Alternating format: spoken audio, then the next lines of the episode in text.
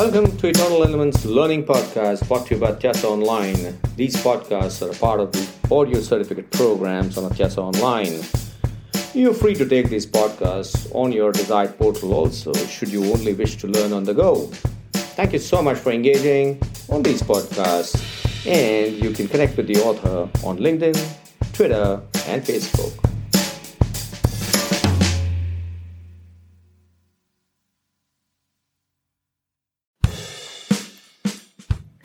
Hi, this is Niket Karajagi from Eternal Elements, brought to you by Tess Online. I'm talking about strategy and we're discussing brand strategies. In my earlier podcast, I talked about market development and what was market development all about. It's essentially a cosmetic modification of the product. And we're talking to the customer in the related area of the market. That means we are making cos- cosmetic changes to the product and we are targeting the same customer. What happens in product development, which is the strategy that I'm going to be talking about in this podcast? A product development strategy is a grand strategy that involves substantial modification to the existing product. And it can be marketed to the current customer, but it may also create a new customer for all you know because you may attract new customer. There are two parts to the product development strategy. One, it involves substantial modification of an existing product or it could be a creation of a new product but related to the earlier product. That's the differentiator. In market development, what did we do? We made cosmetic adjustments to the product to suit a particular requirement of the customer. In international marketing, this is typically done for cultural adaptation.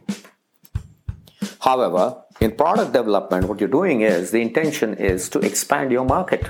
It's not about adjusting to the market anymore.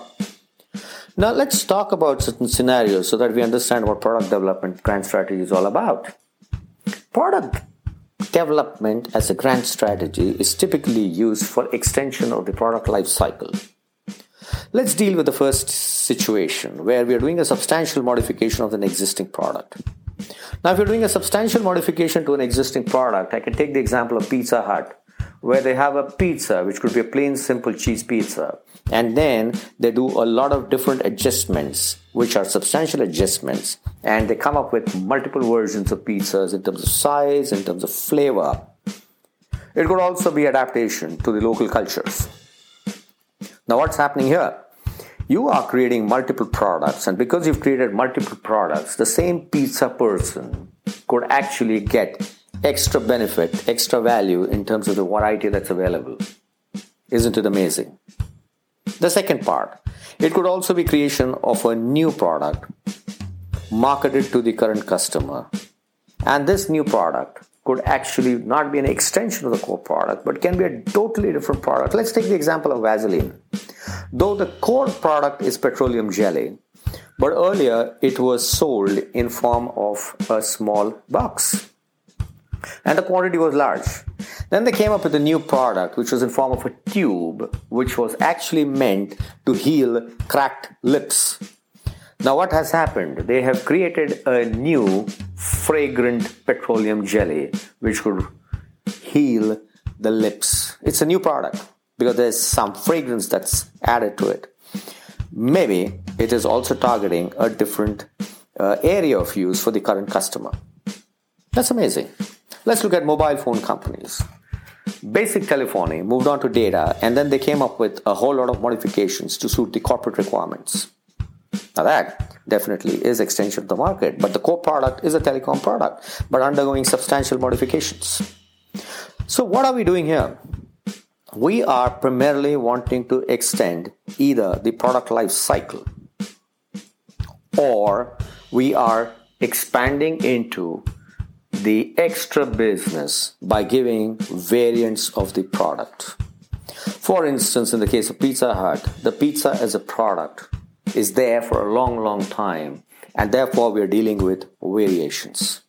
However, if there is a product which could become obsolete, for instance, let's say it's a it's an automotive vehicle, I could come up with certain substantial changes in the automotive vehicle and I could extend the product life cycle and that's what most of the automotive companies tend to do they provide facelift to the uh, automobile, and while they provide that facelift, they increase the product life cycle, the time that the product can be marketed within the given area of the market to a specific customer.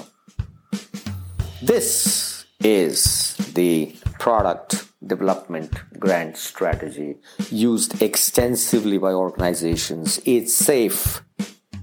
It's safe because it's working on a product that's a proven product. And the idea is the product is already generating revenues and can we extend the life cycle of that? I'm going to end with the example of pepsi.